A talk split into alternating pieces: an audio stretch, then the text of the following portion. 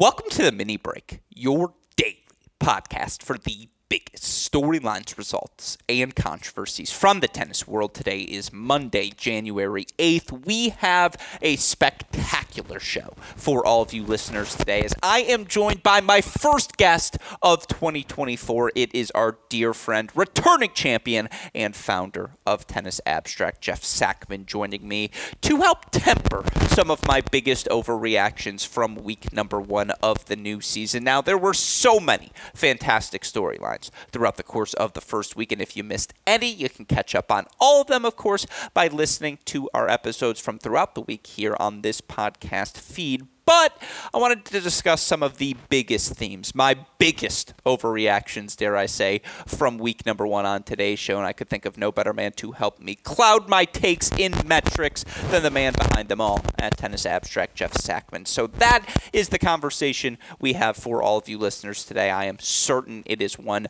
that you are going to enjoy, of course. Quickly, before we get to it, a thank you to our dear friends at Tennis Point for their support of this podcast. It's what allows us to make this a daily show allows us to keep you fans, in our opinion, hopefully the most well informed, best educated fans in the business. And of course, they also provide the best equipment at the best prices, all in one location, tennis point.com. The promo code is CR15. Also, as always, I'll ask like, rate, subscribe, review, share not only this podcast, but the Great Shot Podcast, Cracked Interviews Podcast, and our Cracked Racquets YouTube channel with your friends. A thank you, as always, to our super producer, Daniel Westhoff, who makes all of our content possible. With that said, let's get to it. Here's my conversation with Tennis Abstract founder and our dear friend offering overreactions to week number one. It's the one and only Jeff Sackmann.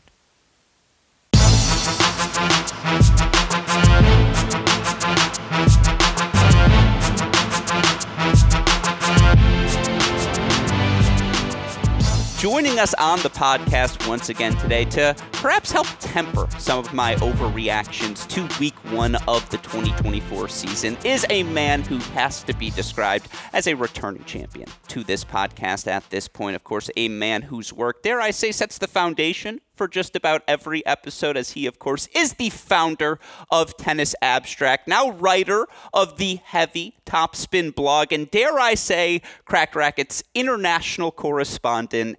It's our dear friend, Jeff Sackmann, joining us once again. Jeff, welcome back to the show. First week of a new year in the books. You overwhelmed by the tennis yet? How are you feeling? I'm not as overwhelmed by the tennis as I was by the intro, but it's pretty exciting stuff. But I mean, all intro, tennis, the whole deal. It's it's been a great week. Yeah, I mean, we got a 30 minute warm up to this podcast as well that no one's going to get to hear. But uh, I got you got to save that as a bonus. That's the Patreon members that they get the bonus. Do you think they'd like my impression of dodgeball? Because I think I could go from start to finish.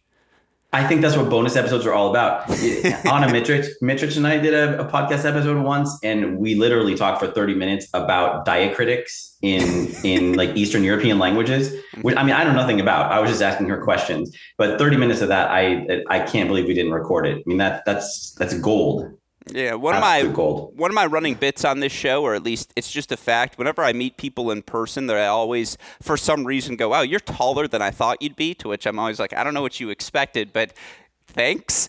Um, in my head, though, I should be Vince Vaughn's height. Like I think I would be perfectly funny at six five, six six, and I am not six five, six six. I still sneak in, you know, six two, solid height for my degree of humor. But man, if I was just four inches taller, I think I would be funnier.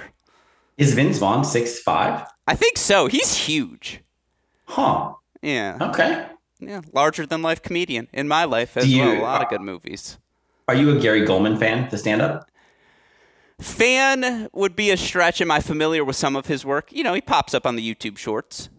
Okay, his his routine of of how the states got their abbreviations is like five minutes of brilliance. It's there's no stand up bit better than that. I haven't listened to a ton of his stuff, but that is brilliant. But he's also, I think he's six six, and he's he's the opposite of Vince Vaughn. He looks a little awkward. Like he actually doesn't want to really be six six. I don't think it's a funny vibe for a stand up to have. I'm gonna need you to send me that clip because a bit I do for my younger brother, which he now does for his college roommates, and I went and visited him for his 21st birthday.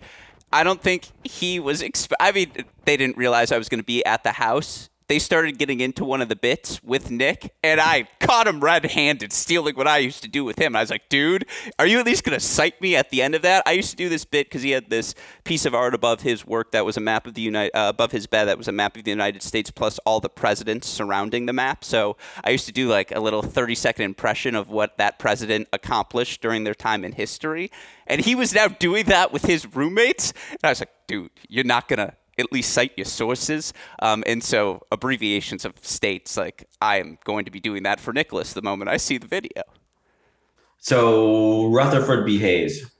Oh, I mean, talk about again. This is where I would start to do my honestly not much. Like we kind of struggled post Civil War. We're kind of figuring some stuff out. Like, did I accomplish much? No, but um, the last Rutherford B you're gonna discuss. Like, I was a dying breed, and so then I'd kind of move on to the next one. You know, Buchanan. We always had some fun with because you know he's like, I'm really trying to hold it together, guys. Like, we need to compromise, okay? Otherwise, it's all gonna fall apart. Um, and just again, I'd get him yeah, like this, this is just enough actual historical content to make it, but not not too much that it isn't funny, but just enough to show you actually know what you're talking about. That's about. what I'm saying. Is look, he was like 11 years old. I wasn't trying to overwhelm him with like, let's get into the specific of this compromise. I was like, I just want you to know here's a rough timeline so that you're prepared to learn about all these eras of history. As he got older, we did get a little bit more specific with some of the bits, but we'll save that as you mentioned for the Patreon podcast. Anyways, this is what Jeff and I have been doing for the last 30 minutes.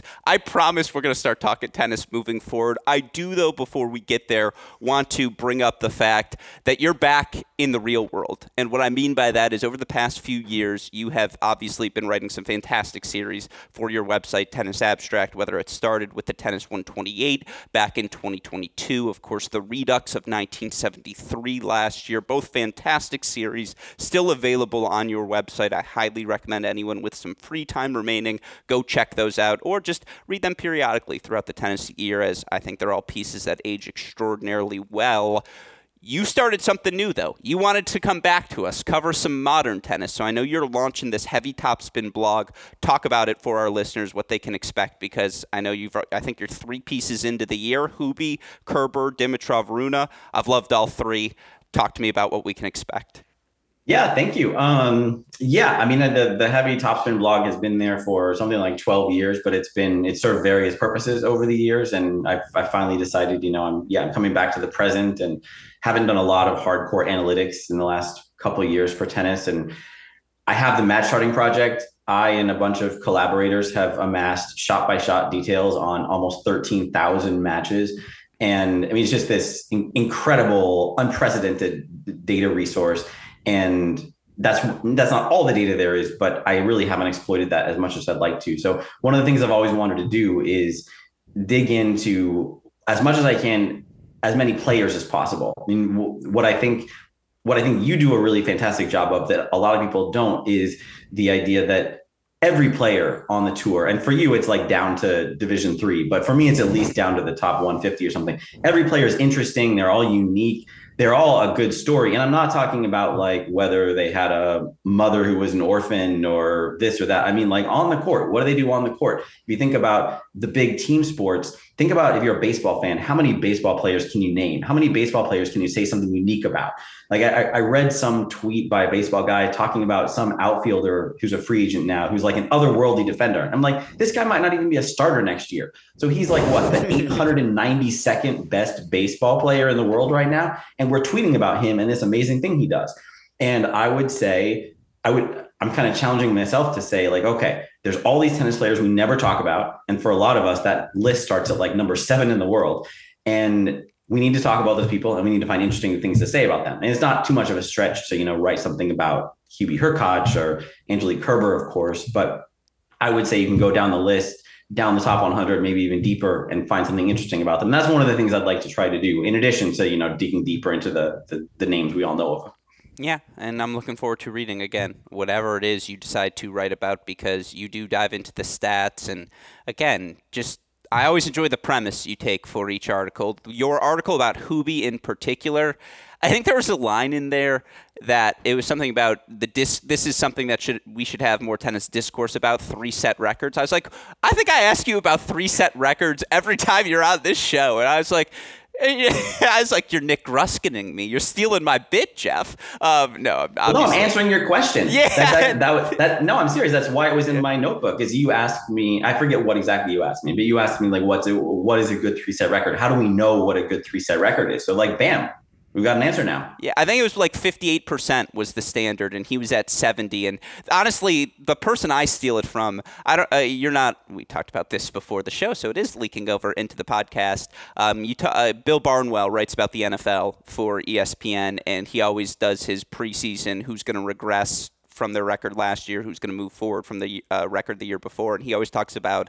luck in one score games. Like if you were really good in games decided by a touchdown or less, it's very likely you're going to regress because that average is always around 50%, and that's the equivalent of a three set match or a deciding set record. And so, again, yeah. obviously, I was being a little facetious there. I was fascinated that you wrote about it. I was thrilled to finally get a number there. And so, again, listeners are going to hear that 58% mark from me throughout the course of the year as we start to build up a bigger, bigger sample size of matches.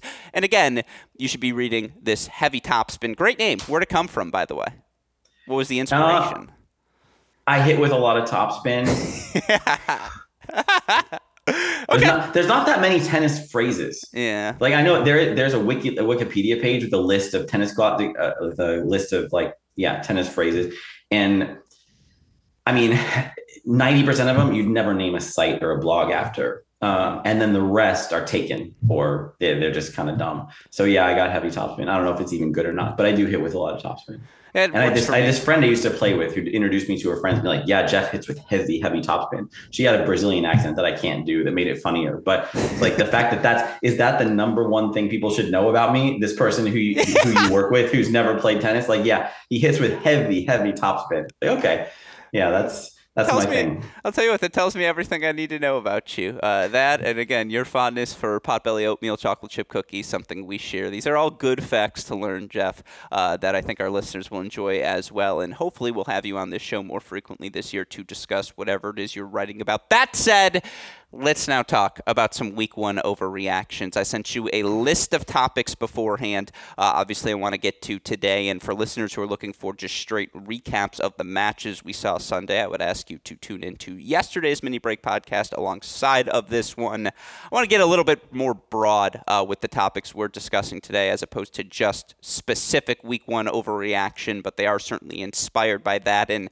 the place I want to start is a guy I think we discussed the last time I had you on this show, a guy I've been talking about for the last four months, just beating this drum of he might be playing the best tennis of his career. And no, it's not a guy in his early 20s on the ascension. It's a guy who we hadn't seen win a title for six years, but obviously, first week of 2024, 32 year old Grigor Dimitrov snaps that streak in Brisbane. And was it the most arduous draw? It was not. He didn't face a top 50 player, excuse me, top 40 player, top 30 player, top 25 player, however it is you want to go. Didn't face a serious top 20 guy until the final when he faced Holger Rune. And yet, you know, again, during this stretch, Dimitrov just broken twice throughout the course of the event. Those two times came in his opening match against Andy Murray, who obviously, as I was saying that last sentence, I realized I slighted. I tried to take it back. I couldn't do it successfully. Apologies, Murray fans out there, of whom I'm amongst. But he got broken twice. They both came in his first match. He fought off the next 14 break points that he faced. He didn't drop a set from round two onwards. And it's not just this run for Grigor Dimitrov. It's been this level now for six months consecutively. I know I tweeted that out last week, but just to reiterate this point, you look for Grigor Dimitrov since he made that final in Geneva at the end of May he's been a top eight guy 36 and 12 overall 75% win percentage his 86.2% hold percentage that'd be a top 10 number his 25.4 break percentage that'd be a top 10 number He's been a top 10 club guy for six months now consecutively. He's now, I believe it's 10 and 9 against top 20 opponents during this stretch of time. Maybe even more impressive, 7 and 7 against the top 10 during this stretch of time. I think if you look last year, there were fewer than 10 guys who racked up 7 plus top 10 victories throughout the course of the year. That's what he's done from May onwards, Jeff. And we can get into some past season comparisons, but I'm curious. I know you wrote about Grigor, his match against Rune, specific, uh, specifically in the heavy topspin blog. Am I crazy for thinking he's at least flirting with peak levels of his career right now? Yeah. No, I yes, I agree. No, I don't think you're crazy for thinking that. Um, yeah, I mean, I, I think the difference between him now and him six plus years ago, or going back to the the baby fed years, is that he's he's steady. Like if you think about our stereotype of who Dimitrov was in the early years, he was flashy. He, I mean, he not only had the Federer backhand, he, I mean, he just had a little, he had that flair. And when you're 21 or 22 and you have that flair, then people dream big, right? So I mean, it, back then it was all potential, and people weren't counting the backhand against him. He had a big serve, if not like a, a, a tool leading serve. The tools were all there. Maybe a little inconsistent. Maybe he wasn't as good as he looked because he certainly looked good. Um, but I think now, in a way, that that's reversed. Like he's he still looks good. None of those shots are gone, but he's so steady. That's what struck me about the match in, in Brisbane is there wasn't much he did that made you think, holy crap, that guy's good. I mean, it was all solid. He had some big serves. He he was smart when he came in. He put away some volleys, but that there wasn't much like that. He played good defense. He played smart tactical tennis against Rune, and that was good enough. I mean, he, he, according to my count, I don't know what the official numbers were. He committed 10 unforced errors to Rune's 29. I mean, it, if you can get through a match like that over two hours, committing 10 unforced errors, then you're probably going to end up winning it. And this is not, if you'd asked me 10 years ago, where do I think Grigor Dimitrov is going to be? What kind of player do I think he's going to be in 10 years? I wouldn't have said he'd be like the, the crafty, steady veteran who'd who'd pick up wins against the brash youngsters who you know, don't have a clear game plan. But that's that's where I think he is. We talked last time about like the the state of flux around number five, and to me, like after the Big Four era, number five was always the guy who managed to be steady enough, and for a long time that was David Ferrer. And it feels weird to compare Dimitrov to David Ferrer because Ferrer is such a, a, clay court guy and Dimitrov is not. But in a way, it's similar. If you can imagine a hard court first David Ferrer, I feel like that's the game Dimitrov is playing now. Yeah, all I think fair arguments. And, you know, again, you kind of wrote about it.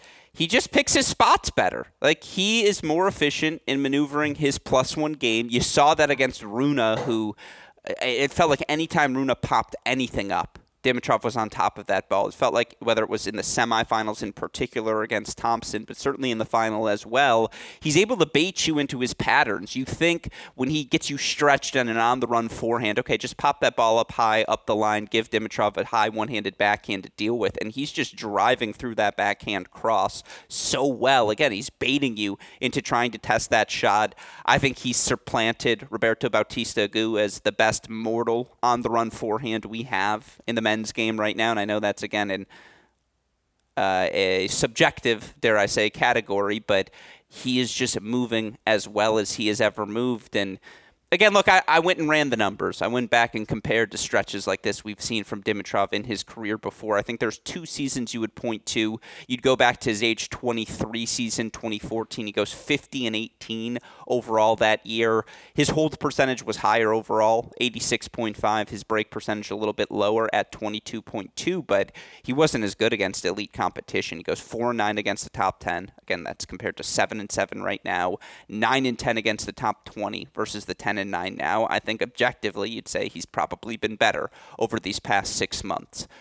2017 is where the comparison starts to get a little bit interesting because that season he goes 49 and 19 overall, again 72% win percentage compared to the 75 he's run these last 6 months.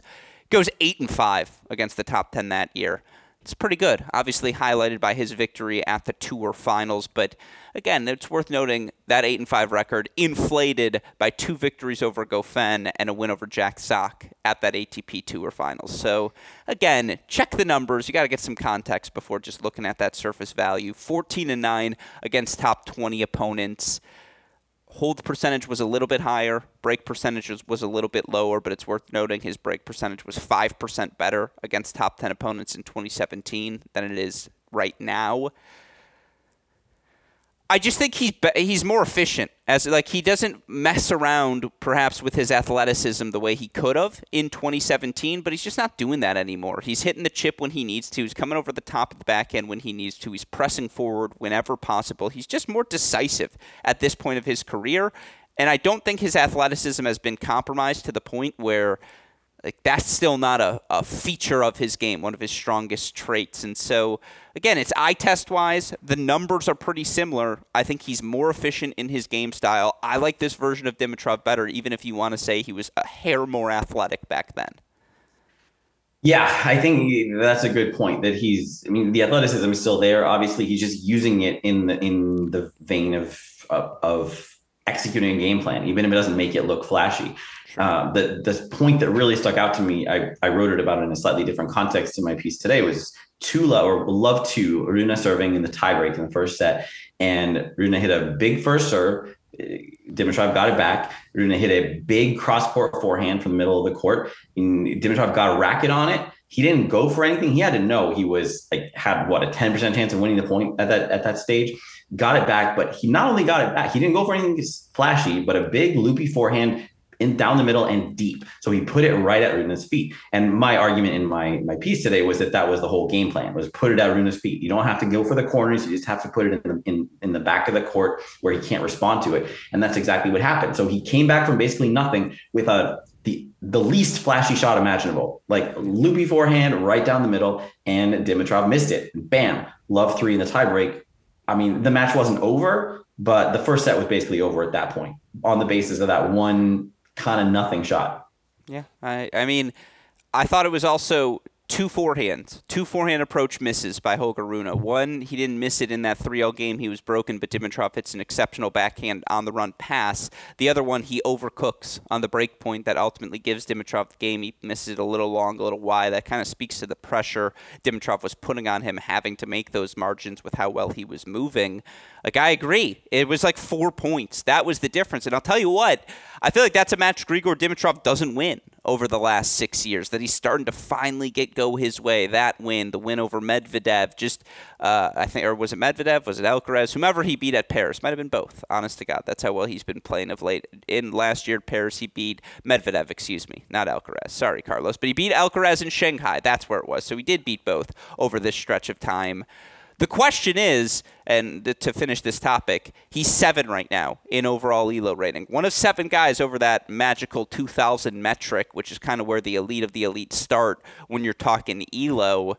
Again, in the last six months, 36 and 12 overall. You want to filter out just hard court specific success. He's 23 and 8 with wins over Medvedev, Alcaraz, Rune, Tsitsipas, Hurkacz. Like, He's beaten five real guys right there. His losses are to Djokovic, Zverev, like Sinner. You kind of have to be the best to beat him, and even then, he's got a shot at beating you as well. Does he have a run in him in Australia? Maybe not to win the title, but get to a final, get to a semifinal, be in that inner circle. Does he belong in that conversation right now, Jeff? Because it's been like this for six months. Yeah, absolutely. I mean, I I'm not sure. I mean, I guess it, it would come down so much to the draw. Like yeah. if if he's 13 right now, so yeah. he could he could end up facing Djokovic in the fourth round. Isn't that what happened in New York too? Um, he faced Zverev in round three. That fourth, it was a, a okay. good four setter. I'm thinking of a different one then. Um, but yeah, he he could get Djokovic in the fourth round. He could get Alcaraz in the fourth round. And no, you don't bet on him for that. But there's always one semifinal, not always. There's usually one semifinalist in these draws right now who isn't from the top four. Maybe it's somebody even further out than Grigor Dimitrov, but certainly he's in the conversation for that. Like to me, 13 is way too low. Like Elo at number seven seems exactly right to me. And I'm not just saying that because I tend to always agree with Elo, but I mean, he definitely feels right. He feels like a top eight guy.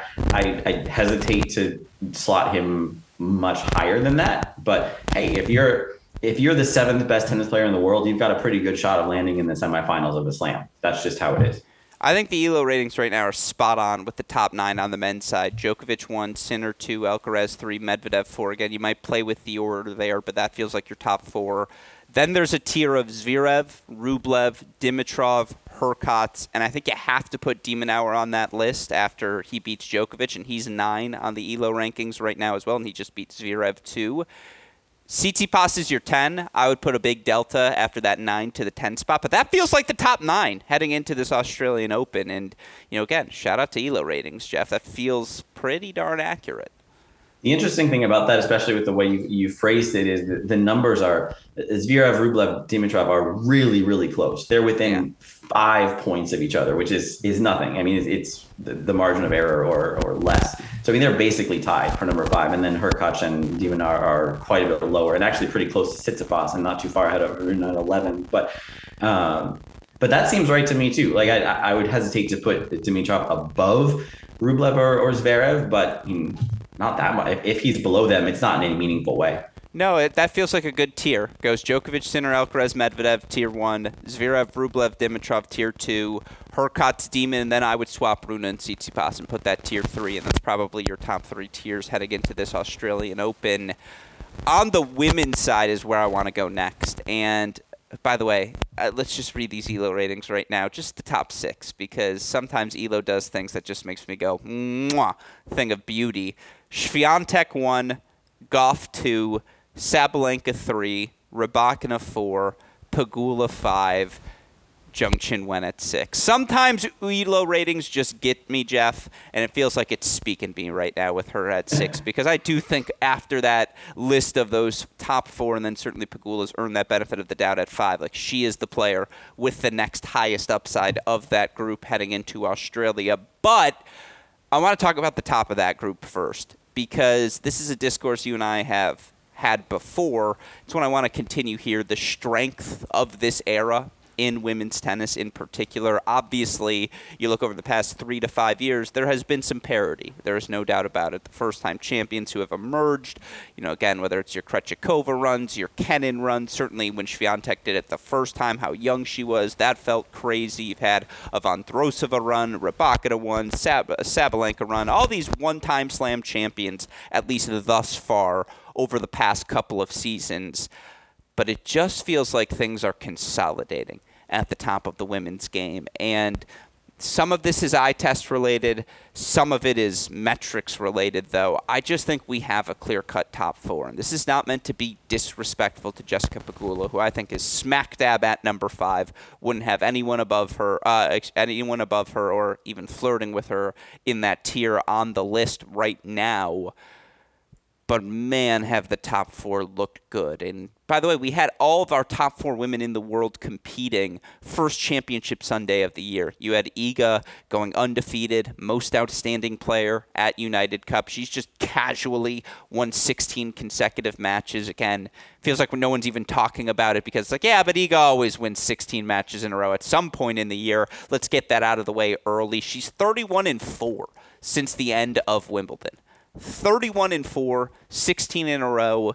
I mean, again, you're unequivocal world number one right now and has all the momentum in the world heading into Australia. And yet, you know, what's the best thing we saw, maybe the highest level from anyone in week number one, has to be what Elena Rybakina did to Sabalenka in that Brisbane final. 0 3. That, that wasn't nice. Why did she do that? Well, that look, wasn't nice at all. Hey, founders of Serena Williams Power Tennis Country Club recognized some club on club member crime, and that's what that was. And so we try to keep it in house here. We this is where we're okay. going to clean it up. Yeah. So if we don't address it here, it never gets addressed. Um, so okay. you know, again, this is a come to Jesus moment for us.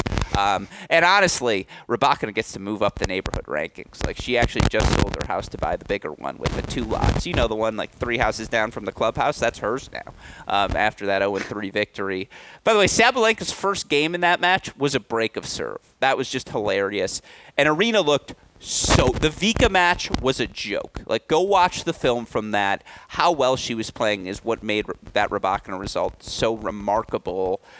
And then you have Coco Gauff, casual 29 and 4 since the start of DC last year. Obviously, US Open champion.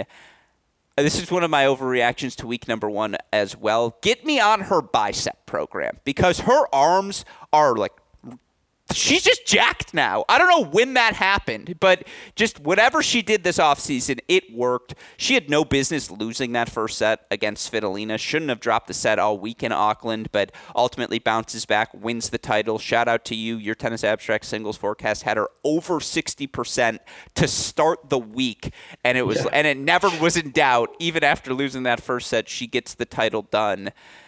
I think she looks better. I think she's hitting the ball bigger. I think she's always been as good as it gets in our game from a movement perspective. But, you know, to have that not be compromised while also seemingly being able to add pace to her ground strokes as well just feels like she has continued to get better in a way. It feels like all four of these players have continued to get better in a way that I don't know if Pegula has another gear to get to. And I'm just wondering, Jeff, that was quite the monologue. I apologize. So please respond as you need. Well, I, I, think, I, told you before yeah. I don't listen to many podcasts, but you're trying to you're trying to just get me here, so I listen to a podcast now. Something like that. I'm trying to shake off. It's been all monologues the first seven episodes of the year. So you're our first guest, by the way. No one else I'd rather have to start this. I'm still here. I'm yeah. still here. That's what I was checking on. Do we have a big four? Like that's the Elo ratings. Pegula is still pretty close, but eye test wise, first week wise, just broader last five, six months wise, like Pegula should be in that conversation results, but I just I don't know if her ceiling's as high as this for Jeff. I think they're starting to emerge. Yeah, it sure seems that way. I mean, the the, the I mean, it, I feel like I have to make a case against. I think the case for is better, but the, the case the case against is what you started with. Like, what what about Zheng? Like, what if sure. what if she comes out I mean, she could win the Australian Open. Would you be surprised? I, I, guess I'd be a little surprised, but I wouldn't. Not shocked. I would be. I would be more surprised if Pegula won it than Zheng. Yes. No disrespect to Pegula, but I'd be I'd be more surprised by that. I'm not sure there's anybody else who I would feel that way about. Um, yeah, it would be a stretch to make the case for anybody else unless you're like really, really bullish on Mira Andreeva right now or something. uh, but no, I mean it's pretty much it, it's pretty much the big four, and then the wild card is Zheng. But um, yeah, I mean it's it, it's incredible. The, the, I think with Gauff, the it, it feels like making a making a mess a little bit of this Svitolina match is in character, and that's always what I what I worry about with her. There's never been any doubt any doubt about the athleticism, any doubt about the skills. Uh, it's always been there. I mean, I remember the one time I've dug the deepest into her numbers was when she beat Sabalenka in New York, and that match she did everything right. I mean, it wasn't just an athletic triumph; it was a tactical triumph. And if she does that, then yeah, she's un, unstoppable. It's just a question of whether she can do that. That's the, I mean, that's I think what sets Iga apart. Aside from you know topspin that no one can touch, like she she just does it every match. And I mean, she does it from the beginning. She doesn't make a mess of these matches at all. Like Sabalenka, we, I mean, she usually ends up winning, but I mean, she can make it interesting. Rybakina, um, same thing. Like she, I, you posted a, a stat about Swiatek's um, record Reset, after losing yeah. the first set, and in 2023, Swiatek was actually not the best player on tour in in match record after losing the first set, and that was Rybakina. Um, I think her record she won 47%. I forget what the actual numbers were, but she she lost one more than she won, which is incredible to go almost 50-50 for a season after losing the first set. But that means she lost a lot of sets, and a lot of them in matches that she should have put away more quickly. So I mean we have these question marks about Gauff, Sabalenka, and Rybakina, where there's there's not much doubt that the skill is there, the tactics are there, the athleticism, and all three is just off the charts. But they're still a tier below Iga because Iga will Iga will bring it from the first point to the last every match. I mean, if there if if she when she doesn't, you know, there's something wrong with her, and she'll tell you what it is in press. Uh, but she's just she's always there. So that what that tells me is yes, there's a big four, but like I was saying earlier with with Dimitrov like there's always going to be upsets. It just feels like the upsets won't be as surprising. If if Gauff, Rybakina, and Sabalenka all crash out in the fourth round, like yeah, you know, I'm I'm not betting on that happening by any stretch, but would you be really surprised? I'm not sure I'd be really surprised. I think at this point I would be because again, Gauff 29 and 4 and her two her the two players she's lost to are Swiatek and Pegula. That's it. It's the only player she's lost to since the start of the hard court season last summer. And it is fascinating because it's it's the dichotomy in styles. Like you have these all around superb, once in a generation athletes who can do a little bit of everything. You know, not only defensively but obviously the, pace, the topspin they play with in Swiatek and Gauff. And then on the other end, you just have this epitome of power tennis that you can see with Sabalenka, with Rybakina. And I don't care who is across the net from her in that Brisbane final. Rybakina's taken the racket out of that opponent's hand. And that contrast in styles that I think hopefully we get a world where one of those you know, one of Swiatek Gauff, one of Sabalenka Rybakina is represented in the final, and you see those two styles go head to head. I think that just sets up a remarkable run, maybe for the next three years, three to five years, with these players at the top of the women's game. And so I do think there's just a difference because, again, they're playing that style of tennis as well as it can be played. Like, I just, Rybakina held all but once last week, like 97.3% hold percentage for the week. It's that Opelka start to the 2022 season when he was on that ridiculous run that we talked about back then. Like, what if Rybakina does that to start her season, and then she can take her swing so freely on the return like she was doing against Sabalenka, and it was just like there's nothing Arina could do. There was nothing that could happen. Talk about depth down the center to just leave Arina with no options. On the other side, like Swiatek again, not only she won her last 16 matches, she's 32 and 2 in her last 34 sets, and those two sets were won by the play, same player, Caroline Garcia, who she then went on to beat pretty comfortably in sets two and three. You just have to play such elite power tennis to beat Swiatek right now, and to your point, you have to sustain it for two and a half hours. And I think Rybakina yeah. and Sabalenka could do that for one match, which is what makes it so fascinating obviously the Swiatek Gauff head to head has been so lopsided, and that rivalry is honestly probably going to define how many slams Coco Gauff ends up winning because to her, like, she's got to be like, I am so good, and yet the better version of me happens to just be two years older than me. Like, how did this happen? Um, anyways, I could wax about this for hours on end. I will leave it here. I just think they're better than the rest of the field. That's one of my overreactions. Here's a test for this belief. I, I don't have an answer to this question, but what do you think the chances are that someone you haven't named yet today um, wins a slam this year? The only wild card until Keys gets healthy, because some of the, level we saw from Madison Keys, at least the highest of highs last year, I was like, you know what? I'm not going to sell all the stock yet. The only one I'd throw into the mix, I know she lost to Vika, but Ostapenko has looked progressively better now for 14 months and like more consistent for 14 consecutive months. And her match against Vika was elite power tennis as well. Now, again, the way Vika got overwhelmed by Sabalenka, do I feel like she could do that to Ostapenko as well? I do, but I've watched Ostapenko beat Iga at a major in the last 12 months. And you can say that about like two people total uh, over that stretch of time. So she would be the one wild card we haven't mentioned yet. You already mentioned Qin Wen. Obviously, I'm a huge believer in her upside moving forward combination of speed, athleticism. You just don't see it that, and power. You don't see it that frequently. I feel like she could maybe bridge the gap of those two styles as well as anyone. No, that that's the list for me right now. Unless again, you said Mira Andreeva, I'd go Brenda Fruhvirtova. Okay, but uh, let's just take let's just take the top our, our top five slam contenders, which I think are the big four plus Zheng. So what what are the give me a number. What do you think the chances are that someone outside of that top five wins a slam this year? Fifteen percent. Fifteen percent? Is that too high? No. no. that's incredibly low. Yeah, I'm gonna stick with fifteen. I would. I, I think gonna, gonna I'm, them. Just for like poetic, I don't know.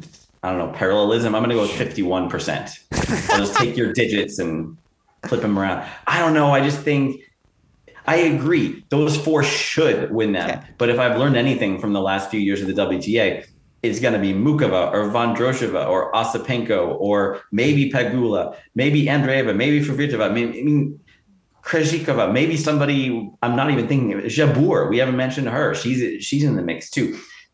I don't know. Fifteen percent is really really high. I know. I know my projections would would probably be well yeah, I'll bet my projections are above 50% that somebody else grabs a slam this year. I think I, that's, that's probably too high, but I think, I don't know. I, I think it's more by nature, the field is wider open than you're giving credit for. Yeah, that's one of my week one overreactions. Is I think everyone else's window kind of shuts. I just I'm looking at these four. I think the tennis they're playing not only do the statistics back this up, but the eye test just tells me because Svitolina played really freaking well. Everyone had 30 minutes of playing elite tennis against Coco Gauff, and then she just wore them down over the course of the next hour and pulled away from all of them. And Iga did the same thing at United Cup again. Rybakina and Sabalenka were pretty much untouched on their way to the Brisbane final. I just think those four. I see a world where. I mean, I, this was my day one overreaction. Iga at times has looked like, hey, all of you last season got to make your adjustment to me. This offseason, I get to make my adjustment to you. And all that power tennis you were doing, like that's cute, but I ain't gonna let you do that no more. Like I'm just gonna dominate all of you this season, and I think there's a world where she racks up two to three at least slam titles. Like we haven't seen her win a hard court slam since the U.S. Open in 2022. I think she's getting one of them this year. I think obviously the French Open runs through her. I'm I haven't seen enough on grass courts to think she's not going to be good there the other side of the argument, Sabalenka was like five points away from winning all four slams last season, certainly competing in the finals of all four.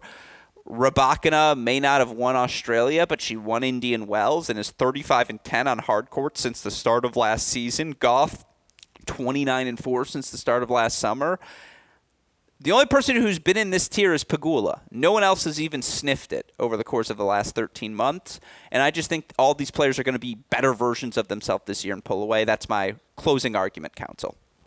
Well, in, in setting aside everything I said, I hope you're right because it would be fantastic. It would be fantastic for me personally as a spectator. It would be fantastic for the game if we just had week after week these four, or even some subset of these four, playing each other constantly. I mean, I think that one of the reasons the WTA is still suffering somewhat is there was that stretch. I think it was after the after the pandemic. In addition to the pandemic, the top players didn't play each other. Like Barty didn't play anybody good for months. Um, Swiatek didn't play that many top opponents for a long time. If we just had week in week out, Swiatek Coco, Swiatek Sabalenka, Sabalenka Rybakina, like we've had, that would be fantastic. Both to both because it would be great tennis, it would teach us so much about them, it would interest the fans, all that stuff. But my closing argument against Here's a stat for you. How many active players on the WTA have been number one or reached a slam final? I'm going to go with 13. It's actually 142. No, I'm joking. It's not. I, I, don't, I don't know what the number is. It feels like a lot though, yeah. to the point that like if if Emma Navarro wins Wimbledon, are we even surprised at this point? Yeah. Yeah, well, eh, yeah. obviously, someone named Emma is going to be in the final four. That's the the takeaway here. Navarro, Raducanu. If I were better at this, I'd think of yeah. two more, but I can't think of any more. But yeah, I mean, it, it, I think the the field is just by nature so wide open. But I, yeah, it, it, I don't disagree with any arguments except the general like you're excited about week one. I'm excited about base rates and you know math and the and what what they say is that someone we're not talking about is going to win one of these slams. You know, I was thinking Emma Watson, but I was like, wait, it's Heather Watson. Emma Watson's Hermione. I was like, you got to yeah, stick to the stick to the plan here. Um, I mean, if Emma Watson wants a Wimbledon wild card, that's like that's quite a tongue twister. If Emma Watson wants a Wimbledon wild card, that's good. I'll I'll bet she could get one. So I, I mean, make, have your people call her people, and maybe we can make this happen. If she only appearance she wins Wimbledon, is that enough to be tennis 128? No. Okay, yeah, that's Def- definitely not. seven and zero, oh, too small a sample size. Unless she beat like Swiatek, Sabalenka, Rybakina, and Gauff back to back to back to back, and maybe Pegula in the third round as well, then that would be something truly funky. I don't think the math quite works there, but yeah, that uh, Anyways, leaving we'll leave that to the side for now.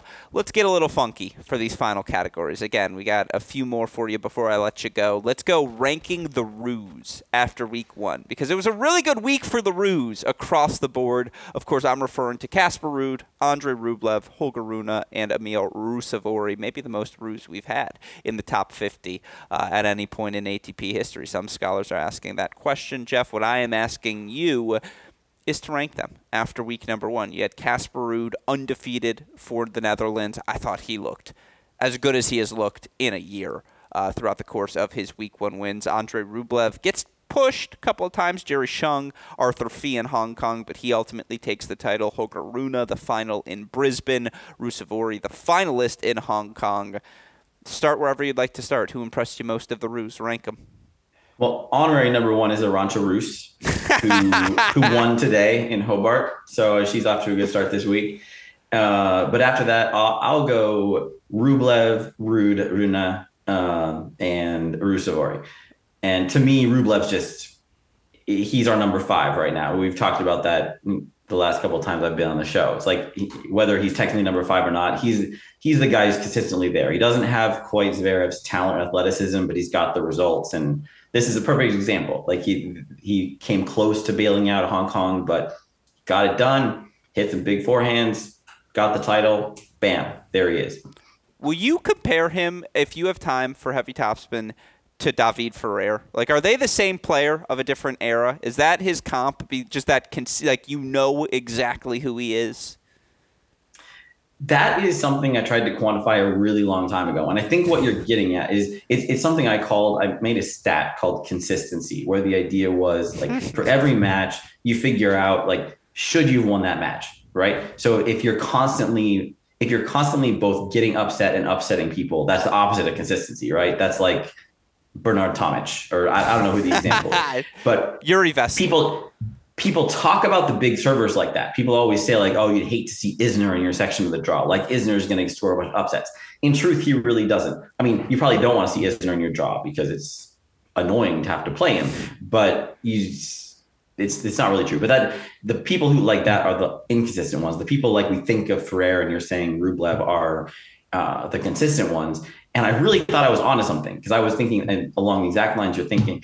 And the numbers didn't turn up that much. Like players are pretty much who they are. I mean, there's not a big difference between the guys who who look like they are super consistent and the ones who aren't. And Isner's a good example. I think Karlovic was even more extreme at that. When I did it, it was before Isner's breakthrough, maybe. And Karlovic was the guy like, oh, he, you know, took a set from so and so and he won all these tie breaks and blah, blah, blah. And he's seven feet tall. So you don't want to see him in the first round. But, you know, normally if you see him in the first round, you beat him. Uh, because if you're number eight in the world and he's number 40, you win. It doesn't matter if he's seven feet tall or not. You're a better tennis player than he is.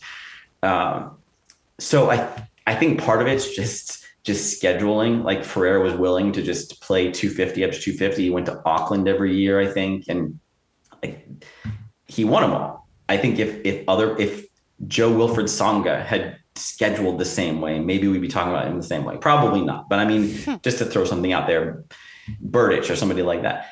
Rublev does that too. I mean, he he racks up the 250s. He goes and plays Hamburg, which is the 250th 500 of all the 500s. So he I don't think a lot of the guys above him schedule like that because they can't. They can't play that many matches. Zverev doesn't really schedule like that because he thinks of himself as one of the top guys. So I, I don't know, and I, am interested to run the numbers again because it's a it's a good point. There aren't there's nobody else like him, but that might be a good case for him being number five. Like of the guys who are playing this many weeks a year um, below the Masters level, maybe he is the best one his last three seasons 55 and 23, 51 and 20, 56 and 25. He is who he is. His hold percentage between 84.2 and 85.9, the break percentage 23.5 to 25.1. Like he is a perennial top 20 club guy. Not elite of the elite, but very good at everything. I always said this has been my running bit to start the year. If there was a Hall of Very Good, it has Andre Rublev's name on it. Like he has already earned entry into that Hall of Fame. Obviously, he's going to need a little bit more down the home stretch here of his prime, but. Yeah, I'd have him six, like five, six. He's six right now in the ELO ratings, and we mentioned it. There's five ELO points between Zverev at five, Dimitrov at seven. That feels like a tier forming into the week. I would say Casper Ruud was my most impressive. And again, some of this was very much eye test related. Not that he doesn't always impress from the eye test perspective. He's a handsome young man, but he just looked fit. He, he was serving so well in wins over Griekspoor, Coric, Mannarino. Fought off five of the six break points that he faced and didn't face any against Mannarino. He was so patient in that Mannarino match, fine exchanging cross court until Mannarino led something short And last year, of course, the biggest issue for him was he just didn't come into the season in shape. He was open about how he messed up his offseason scheduling. He did anything but that this offseason. And for him to win three straight set matches, all over top 35 guys, I thought George was playing much more like the best version of George in their head to head matchup. And yet, that was still a 4 and 1 win for Ruud. I thought his level was the highest I saw from anyone. Not that Rublev didn't earn victories against a good player in Arthur Fils, against a Jerry Shang who it's when, not if, he's going to be a top 100 player, in my opinion, for the 18 year old from China. But Ruud just, there were no blips. There was no impatience. It was just, it was dominance from start to finish. The sort of three match first week he kind of needed. Yeah, I mean he he looked great, and it, it's yeah. like you say he. It was so many questions early in the beginning of last season that, or not early in the beginning, in the beginning of last season that it's it's great to see him playing well now. I mean, I guess again, it comes back to how much you're willing to adjust based on one week. And to me, three matches against no elite competitions, like, okay, good. You did what you're supposed to do. That's great. Maybe I wouldn't have expected you to win all three of those matches easily, but it doesn't weigh that much. And neither does Rublev. But I mean, I came into the season with Rublev ahead of Ruud, and neither one did anything to change too much about that. Yeah, I guess my thing is I did not with Casper Ruud. I thought maybe last year was actually a more regression to the mean, and that might be more of who the, he's along the likes of for the rest of his career. Because again, I'd be shocked if he made two more major finals throughout the course of his career. Like that's a lot of major finals for a guy to make, and he made two within one season in 2022. So you knew there was always going to be some regression, but man, he looked like a top eight guy. Like that's what in that race for that five through eight spot. Again, you throw I'd throw him and Rune before I'd put it Tsitsipas heading into Australia. I think you could make an easy case for Tsitsipas not being a top ten contender entering the action in Melbourne, and that's part of both of the Roos, Rublev and Ruud looking good. The other big number, his ace percentage through those three matches, fifteen point six. That'd be second behind Hurkacz if sustained for a full year. And last year, again, Casper Ruud was not even a top 10 ace percentage guy. Casper wasn't even a top 20, top 30 ace percentage guy. He was at uh, 3.4. Nope, that's not right. He was at 6.4% ace percentage last year. The average of a top 50 player, 8.4%. If he's going to flirt even over 10 and win that more, many more free points for himself, come on now. Like, that is a more complete player in fairness, if he plays the whole season on Australia, his rate probably will go up. it's uh, a fair point. What do you think? So he's 14 in Elo right now. What do you think his year-end ranking is? I'm gonna go seven. I feel like seven, a, a pushback because he's gonna. I don't know if he makes the French Open final again, but he's gonna be better on clay at the big events, and I just think he's gonna be better everywhere. Like he didn't have that good of a season last year. The French Open final did so much heavy lifting. I'm gonna go seven. So is he seven ahead of Dimitrov or behind Dimitrov? Now you're just asking me questions I don't want to answer. I'm going to say ahead of Dimitrov. I don't. I need to see Dimitrov sustain this level. That's why I'm so amazed by it. I'm like I haven't seen him be this consistent in six years. Um, and so this is more like again, Casper's so young, like, and he did screw up so self-admittedly to start last year. It just is clear he's got things back on track, which is really encouraging to see. I'll also say, and we didn't. We talked about the Dimitrov side of your article. I thought Holger was excellent all week long in Brisbane. Like I know he dropped a couple of sets against non-top 25 players, but he can do a little bit of everything. And again, I thought he matched plus one prowess with Dimitrov in that final. Sans two bad forehand approaches in that three-all game he got broken. Like that was a really good match with one break of serve that he was on the wrong end of. It was his first outdoor final of his career, Jeff. Like that's progress for Holger Rune, who I think I looked it up. I think it was 25 and 17 on hard courts since the start of last year. But if you take out that one in six run in the middle of the season, where who knows if it was injuries, whatever else, like he's 24 and 11. Good math. That's stats for you, Jeff. You're welcome, because I know that's something you don't always focus on. Um, no, I, I can't. I can't do basic addition and subtraction. That's why I learned to code. Well. you took the tougher route. Uh, I think he's more like the 24 and 11 guy than the one and six guy. Like I just think, and if he's 24 and 11 on hard courts with how good he is on clay, that's another guy who's going to occupy a top 10, probably top eight spot 10 this year. Yeah, here's my case against Rune, and this is heavily based on on my reaction to the match yesterday. So I, I don't disagree with much of what you said. I mean, I think he's he's definitely the 24 and 11 guy. Um, maybe a top 10 guy, fringe of top 10. I'm not exactly sure where this all t- pans out. But I personally am not a tactical genius. I have no tennis coaching background. I was never a great player. I'm not at my best with tactics. I do my best with the numbers I have, but I don't watch matches and have this like magic genius stuff happening in my head. But I can see what his tactical limitations are or his tactical mistakes. I figure if I can see it, that's not a good sign. Anybody who actually knows tennis, like every single player and coach on tour, they all know what they are. So, yes, he absolutely has tremendous gifts that he could well go undefeated against players outside the top 10. I don't see any reason why a player outside the top 10 should should beat him. But I also don't see a lot of reasons why he would beat a player in the top 10 who plays as intelligently against him as Dimitrov did yesterday. So I think, yeah, he could easily land in the fourth round of every slam. No problem at all. He could win a couple more titles regardless of surface. Great, check. So maybe that makes him number nine at the end of the year, maybe even higher. But I think at least for a year or two, he's going to hit a wall where he he's not going to make any inroads at all against the big four, maybe even big six, whatever we call it. Um, I think he he can get there. I, I don't think there's any like there's no natural limitations to his actual game. I think it's more mental, tactical, that kind of thing. And maybe he has the right coach and they're going to fix that quickly. But I think that takes a little bit longer given his age and possibly returning from the in, whatever injury thing he was handling last year. So I, did. I don't want to say I'm pessimistic, but I'm not immediately optimistic. So I'm, I, I slot him in like yeah, it, it's a tight group we've got here of Ruse, but uh, I slot him in at number 10 around mm-hmm. I feel like that's where he is right now. Fair enough. To your point, his floor is so high. A guy who can do plans B, C, D, and E as well as anyone. I think he's come a long way in working on his serve, his plus one forehand, asserting himself. I think he's a very good volleyer who sometimes makes some weird choices up there, but always seems to know what to do and can execute whatever it is he chooses to try to execute.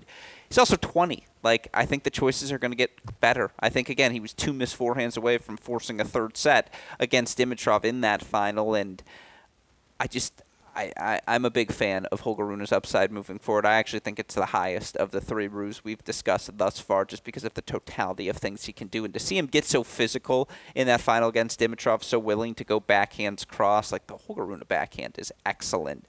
But I see your point, and again, if a and I, and I agree, the up, yeah, going on upside, yeah, definitely, he's your guy. And for a 20 year old, you know, he turns 21 this year. If he finishes another season top 12, top 11, that's a really good place for him to be as he ascends towards the prime of his career. Do you have any strong Ruusuvuori thoughts to complete the quartet? Well, I remember one time I was in the I, was in the UK and there was this uh, this advertising campaign in the airports um, that was by like the Finnish national, I don't know, not the Chamber of Commerce, whatever they call it, but the the, the slogan was, "Does your team have a fin on it?" Like what they're trying to say is like, you know, the Finns have have something. They have a certain je ne sais quoi, as they say in Finland, and it, you got to have that if you're building a team of what workers. I don't I don't remember any more than that, but I that's all I have to say about Rusev. If I was building a team of, of tennis players to represent Finland, I definitely want a Finn on it. He'd be my first choice. All I'm saying is you're a math guy. Watch Emil Ruusuvuori, then write an article on how he's Jannik Sinner 0.85 because I think the math will check out there. Um, it's just okay. the power, the pace he can generate when he turns into something, when he leans into something. He's not quite as explosive, quite as fluid, but – he's a top 50 player, certainly on hard courts. And again, that's a really strong start for him to make his second tour final, get back to the top 50 in the live rankings. Quick, small subject, but tangent since we keep talking about top 10, top 8. This is something I wanted to approach you with. I'm out on top 10 as a metric for this, anything because this feels like so incredibly hobby horsey. I can't wait to hear every well, detail. Come on. Here's the thing what do they give you if you accomplish? If you are the ninth and the tenth ranked players in the world to end the year, what do you get into that's special from prior? Nothing. You don't get in. Jeff, what do you get no, if you are eight? If you're seven? You get into the tour finals as an alternate at number nine. That's what I'm you, saying. You, you, normally get in as a second alternate at number no, 10. No, I'm saying like uh, you don't want to be the alternate to the ball. You want to be the selection to the ball. Like 9 and 10 is a glory. Like, great, you're top 10. That's a great metric because 10's a round number. Top 8 is where you want to finish. You want to be an individual qualifier. Why do we call them the Tour Championships? Why do we limit them to the top 8 players if we're going to glorify 9 and 10 as well? Like, I'm just so thoroughly out on top 10 finishes because you can finish 10 and, again, not make the Tour finals. Like, you're playing the Elite Trophy event, you're the best of the losers. Like, like that's the the 9 through 16 category, the JV squad. The varsity, that's the 1 through 8. That's the tour finals. That's the year-end championships and like again, it gets back to this Andre Rublev metric and the Hall of Very Good versus the Hall of Fame. It should be normalized that part of that discussion and that criteria, something I know you looked at in your Tennis 128 series.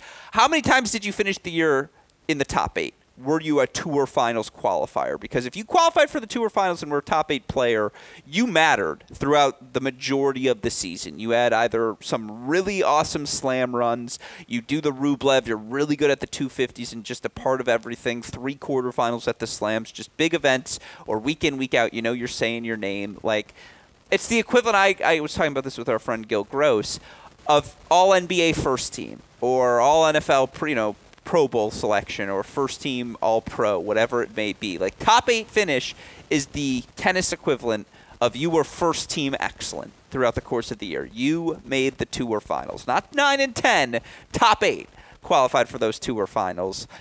I think we should normalize that being the discussion point. Like I'm really happy for Alex de Minaur for cracking the top ten.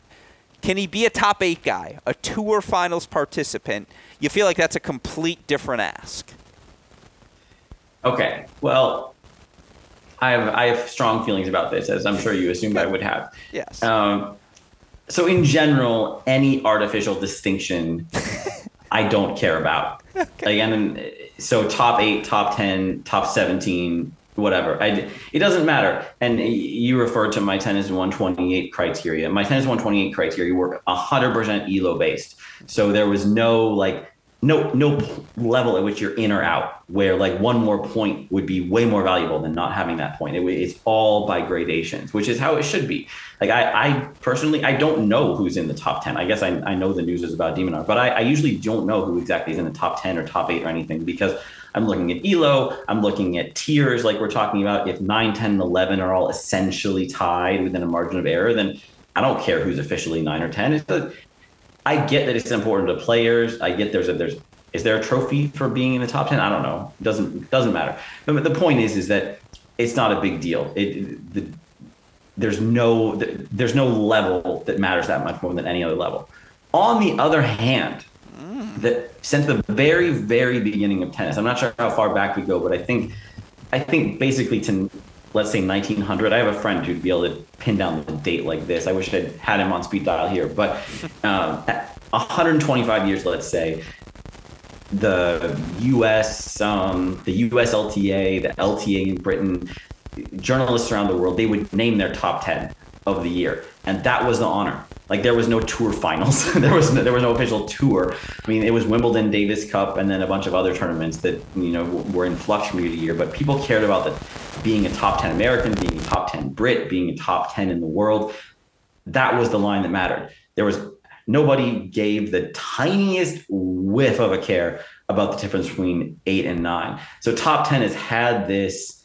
I mean, just immense cachet. I mean, I can't even convey how big a deal it was to be a top tenor instead of not a top tenor for at at least those first, let's say, 75 years or so. I mean, the, the Masters Tour final started happening in the in the early 70s, so that introduced this concept concept of an end of season thing. But even then, it wasn't as big as being an official top tenor. So I know that most most people the fans you're trying to convince they don't care about what tennis was really like in the amateur era or 60 70 125 years ago. But for more than half of big time tennis's life top 10 is what mattered and that's what players shot for. So do i i personally don't care but i totally understand that having a lingering effect where it's a big deal if some player who thought he might never make it cracks the top 10 even if he never gets to play a match at the tour finals I'm pretty sure top 10 is also the bonus pool as well in terms of prize money. They hand out extra at the end of the year. So It does have some importance, certainly for these players. Look at the broader historical context. I don't know if I can argue with your point. I care about that history. If that's the metric we've been going with forever, fine. We can stick with top 10. I'm just saying, if we're going to have tour finals and we're going to say these were your eight best players for the year, that should be a metric we at least count in the modern era. Since it's existed, top eight finishes should be the category, and it should be normalized that, hey, you made the tour finals. Like, you are first team all tennis here in 2020, whatever season. Or, yeah, I just, well, again, yeah, please. Go ahead. Yeah, one more thing that so in favor of the top 10 in the top 8 instead of the top 8. So looking at the ELO range right now, we were talking about tiers before. Right now, Hurkacz, de Minaur, and Tsitsipas are 8, 9, 10. Mm-hmm. And there's actually, this is great. I, this, I couldn't ask for a better illustration. 8 and 9 are Hurkacz and de Minaur. They are separated by one tenth of an ELO point. Mm-hmm. One tenth. And, and Tsitsipas is pretty close behind them too, like eight points behind. So there's not much of a difference. There's not a there's you we think of it as a huge gap between number one and number 10, but historically, again, not a big gap. If you go back to like who was number eight or number 10 when Bill Tilden was at his peak, hmm. I guarantee you haven't heard of that guy. Nobody who's listening has heard of that guy. Maybe you've heard of number four, number five, but you haven't heard of number 10 from that year. Uh, whereas, of course, the number 10 player right now is very much a factor week in, week out. So if top 10 was as big a deal as it was back when it was, then and even though the top the number 10 or number 8 player was so marginal compared to the top few if that was a big deal then it can be a big deal now we can we can make a little more room even if those guys sometimes miss the tour finals all right fair enough i guess that's where we can leave it for now i'm i'm i i mean again do i feel too strongly about this no but I'm all for normalizing top eight as a discourse talking point. It seems like that's a fight I'm still going to have to continue to fight. For now, I'll put that to the side. Last three for you here. And again, these are just some overreactions, some fun things for us to wrap up week number one discussion. Is Brenda Fruhvirtova the future? That's what I have as the bullet point in our outline. And obviously, for those that didn't get to see the 16 year old play in Auckland, the first 30 minutes she was excellent. She was playing Coco Gauff even. Ultimately, Gauff able to win the final nine games of the match, 6 3 6 love. Gauff takes it, but the aggression she played with, the ease of the technique, you look for Brenda Fruhvirtova now overall in her career. And again, it's primarily at the ITF level, let's be clear. But for her career, she is now 102 and 19, 16 years old. 102 and 19, 52 and 9 over her last 52 weeks of play. Now, just tour level specific results between qualifying main draw matches 13 and 9 overall. Again, record against the top 100. She's 1 and 8 overall, which maybe that's the number you want to turn to right now. But again, still just 16 years old. Here's what I'm saying. I went back and looked at the numbers because that's what I like to do, just for some comparison points of some similar players to this point in their careers. And you look at someone like 16 year old Mira Andreeva. She was, I believe, 75 and 18 overall. Uh, or, excuse me, she's 78 and 19 overall in her career. 25 and 10 at the tour level, so a ridiculous 53 and 9 at the ITF level. I'm just saying Mira Andreeva's, uh, Brenda Fruhvirtova, not the uh, WTA tour level success, but not far off from an ITF standpoint. You look for Iga Swiatek. She went 52 and 10 overall at the ITF level before playing her full full season, first full season of tour level action, where she went 33 and 17. Again, that's compared to Andreeva's 25 and 10. You can't compare to Coco Gauff because she was just thrown to the wolves right away and playing entirely tour level action. But you can compare to a Clara Tauson who went 104 and 30 during this time stretch of her career at the ITF level. Here's what I'm saying. If you look at that ITF level success, Jeff, that's the caliber of teenage success Brenda Fruhvirtova is flirting with. Are we not talking about her enough? I think we're talking about her enough. I mean, I'll answer your question with a question.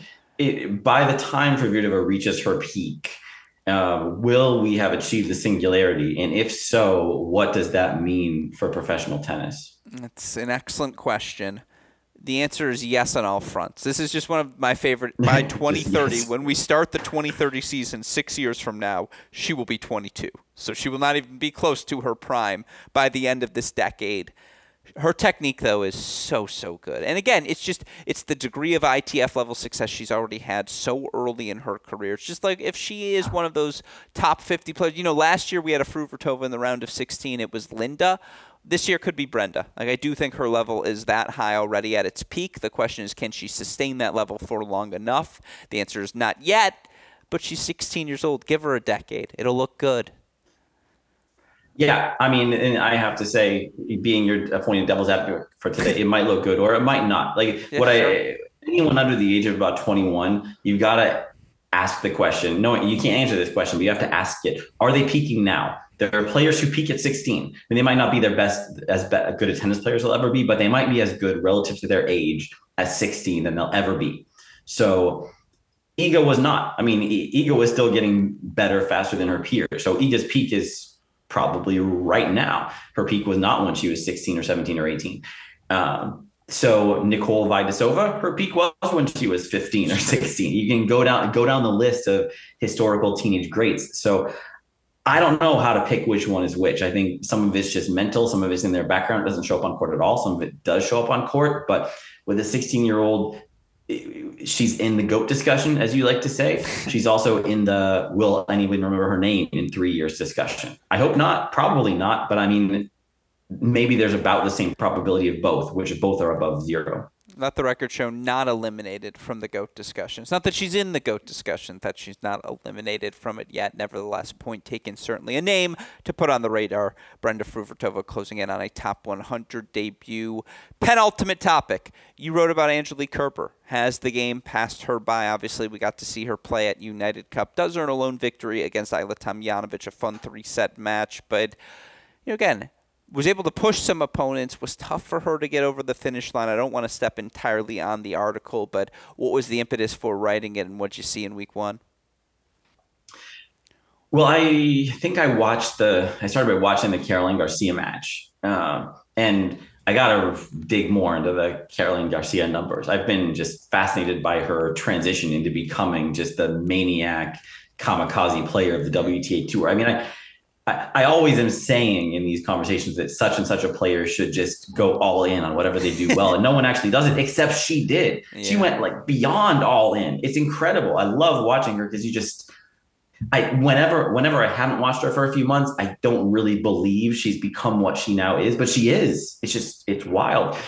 And that really put Kerber's game in relief that Kerber she's not a pusher, she's a counter counter puncher, but she's a pretty softballing counterpuncher. The the key number for me from that article was I, I, figured out for every player what the average shot number was when they hit their winners. So if you if you play short rallies and hit a lot of aces and return winners, it's going to be low. So Sabalenka, Serena are like 3.3 or something is their average shot number of their winners. Uh, the highest of anyone on tour is I think Kasatkina, who was 5.1. Kerber was 4.9. So that means her average winner is happening on the fifth shot of the rally. Now, the average rally is now like 4.3 shots. So the average rally isn't long enough for Kerber to hit a winner. And it's getting shorter. It's gotten like 0.3 or 0.4 shots shorter since Kerber's peak season of 2016. So I mean she was she was beating the odds then, but she'd have to beat the odds even more now, plus the fact that she's turning 36. She's coming coming back from a long layoff she's got other priorities since I, have heard say that parents think about their children occasionally. it is there's not a lot of reasons for optimism. I mean, she's fantastic. None of this is going to take away from her career accomplishments, but I think there are Kerber fans who really got excited about her comeback in the sense that we're going to see some of the old Kerber magic. And on a point by point basis, sure, yeah, I mean she hits she hit some great shots in the United Cup, but overall, like I'd say playing close match with Ajla Tomljanovic is is probably about where she's at right now. And I don't I, I find it hard to imagine her doing much better than that on this comeback the statistic was perfectly put. She's a counterpuncher, and I just wonder if some of the punches she's going to be taking now might be too big from some of her opponents. Certainly from the elite of the elite competition she'll face if matched up against them. Yeah, uh, still physically, I mean, in and out of corners as fast as anyone can still come up with magic, absolutely. But the second serve is tough, and just life's not going to be on her terms. We'll see how she responds. But I thought top 50 level, yeah, top 10 level, I don't see right now that she wasn't tennis 128 was certainly something I expected to see. Um, you know, three time slam champion, three, four? No, three time slam champion, I believe, for Kerber. Obviously wins two of them within one season, but as you mentioned, it's Elo centric. So what was it? That 2017 year must not have been what I remember it being. Yeah, it was one one great year, one pretty great year, and then the rest was fringy top ten, yeah. according to Elo. So I mean, that's that that's a good record. I think she come, came in at about 140 if I ran the list deeper. So of of players who you thought should go in that didn't, like she's near the top of that list.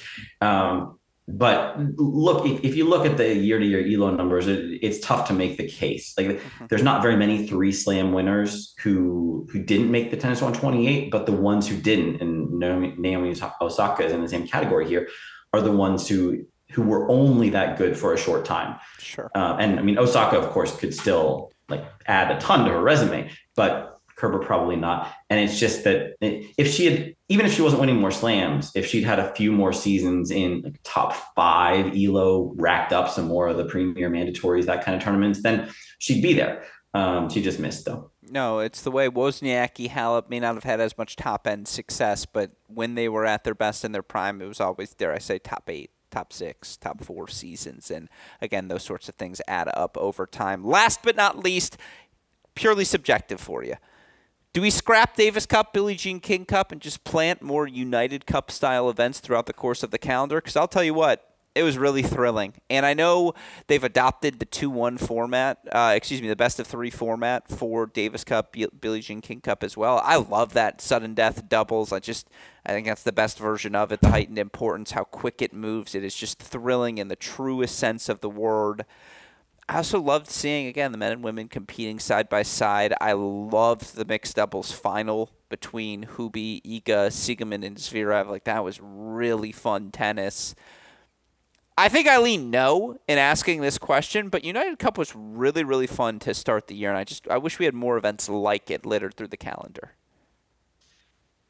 Yeah, it's tough. I mean, I could do a solo podcast, hour long monologue on this question, and maybe I will. I don't know. You've been threatened. I'll start the um, clock.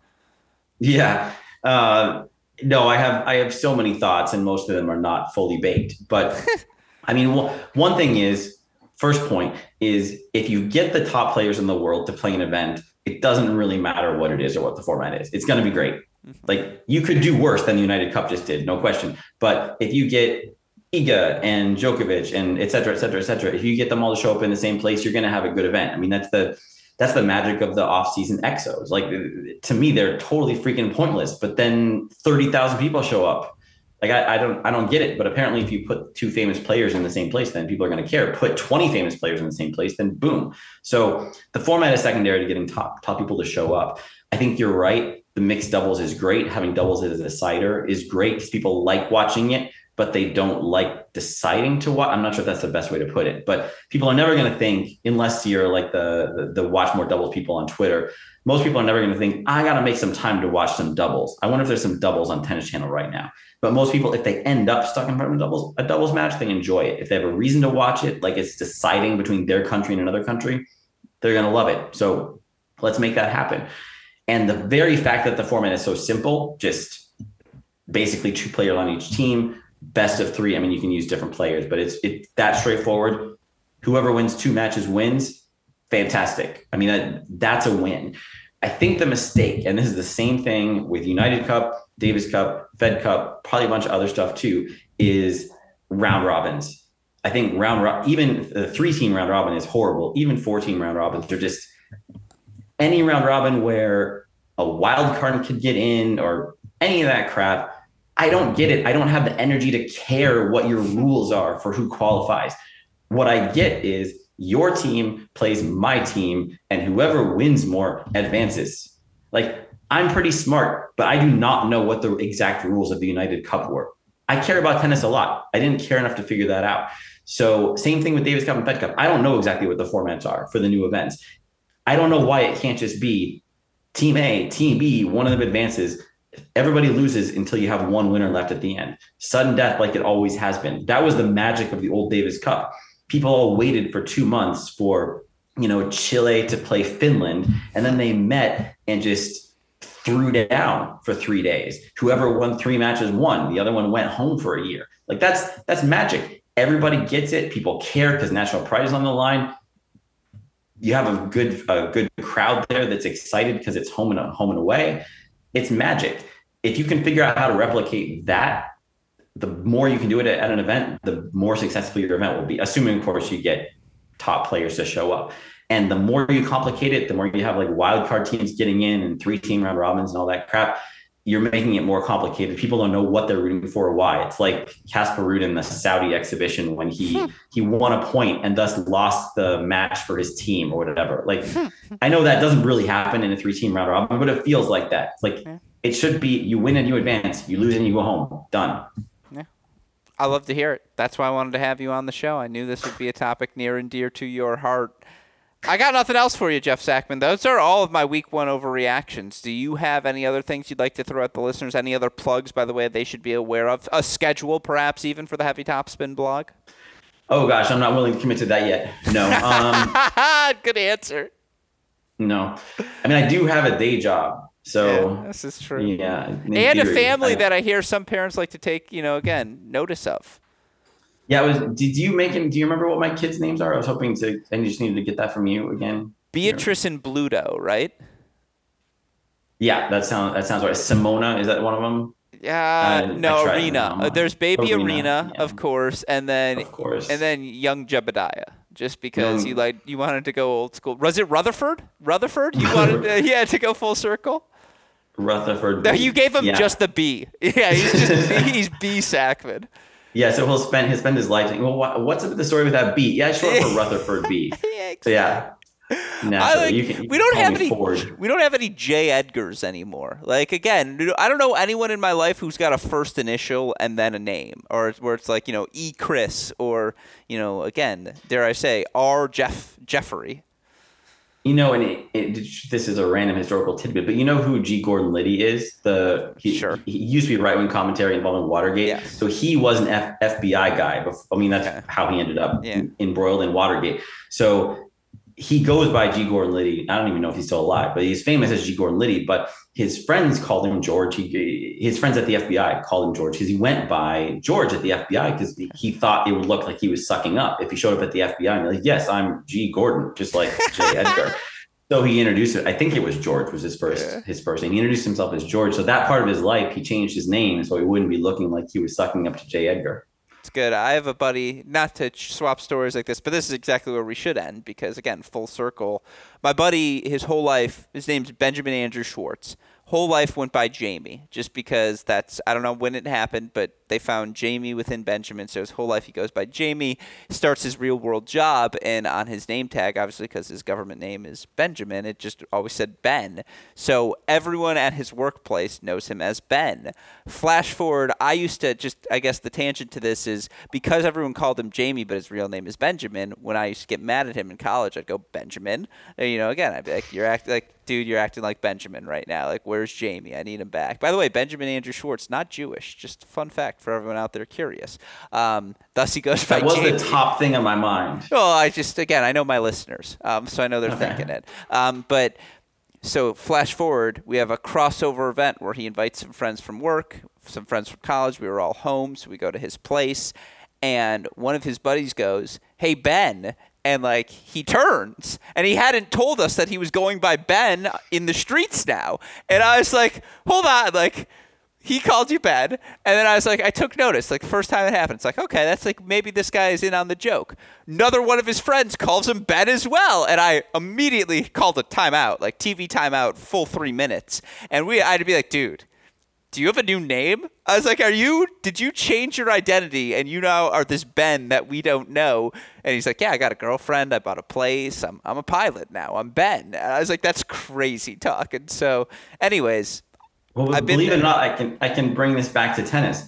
Today, officially in the rankings on the ATP website, the artist formerly known as Chak Lam Coleman Wong is now just Coleman. Okay. I mean Coleman Wong. He isn't just going by one yeah, name. but it's just now Coleman he, he Wong. dropped the Chak Lam. So, oh, he dropped the so, yeah. Wong too. He's just no, no, no I know. yeah, he's just he's just Coleman. Yeah. Uh, but no, he's he he he's he's westernized. Let's say he's going he's going for the big sponsorship money with the with the U.S. friendly name. I did to truly go full circle because this is what we were talking about before the pod started. This was a bit I did with my brothers over and my family over the course of the holiday break. I was like, "You guys, why am I not G Alex Gruskin? Like, what if you guys just started calling me G Alex?"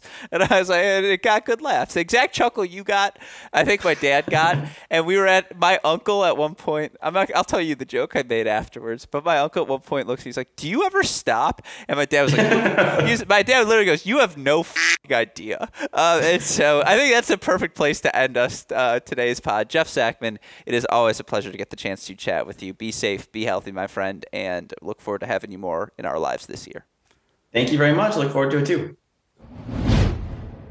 Hope all of you enjoyed my conversation with Tennis Abstract founder, our CR international correspondent, and dear friend Jeff Sackmann. A thank you to him, as always, for taking the time to chat. Again, if you're not reading his content, you're not reading, consuming everything available on his website, tennisabstract.com, you're just not doing fandom correctly because we have few, if any, better minds in our sport than Jeff. And the best part, all of his content available for free. So make sure you're going and support you're going and reading everything he's doing over at Tennis Abstract. I know how much that means to him, and I know how much it means to me to have him as a contributor to this podcast. Certainly hoping to have more of him here in 2024. That said, we got plenty more content for all of you listeners this week. We're a week away from the start of the Australian Open qualifying, getting set to get underway. Obviously, we've still got a few more tour level events this week in the build up to the year's first major as well. So rest assured, we're locked and loaded. Plenty of podcasts on the horizon here at Cracked Racquets, whether it's on this podcast feed, the Great Shot podcast feed, or our Cracked Interviews podcast feed. Of course, the reason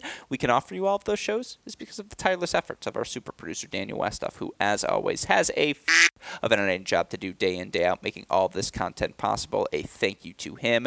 A thank you as well to our dear friends at Tennis Point. Remember, it's tennis-point.com. The promo code is CR15 for all of the latest and greatest products in the tennis world. With that said, for the fantastic Jeff Sackmann, our super producer Daniel Westoff, our friends at Tennis Point, from all of us here at both Cracked Racquets and the Tennis Channel Podcast Network. I'm your host, Alex Gruskin. You know what we say. That's the break, and we'll talk to you all tomorrow. Thanks, everyone.